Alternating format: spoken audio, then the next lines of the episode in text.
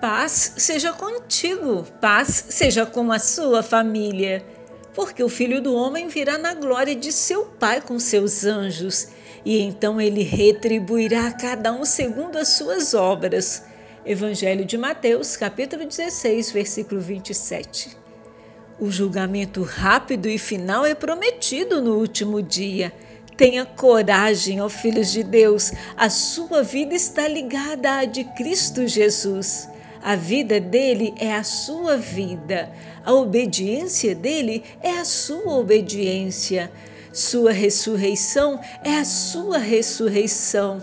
E quando ele estiver à frente no julgamento, regozije-se, pois você não estará diante dele, mas ao lado dele, santo, justo, bom e aceitável.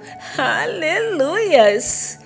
Ele retribuirá a cada um segundo as suas obras, a vida eterna aos que, perseverando em fazer o bem, procuram glória, honra e incorruptibilidade. Romanos capítulo 2, versículos 6 e 7. Qual será a sua recompensa? Já pensou nisso? Deus te abençoe e te guarde.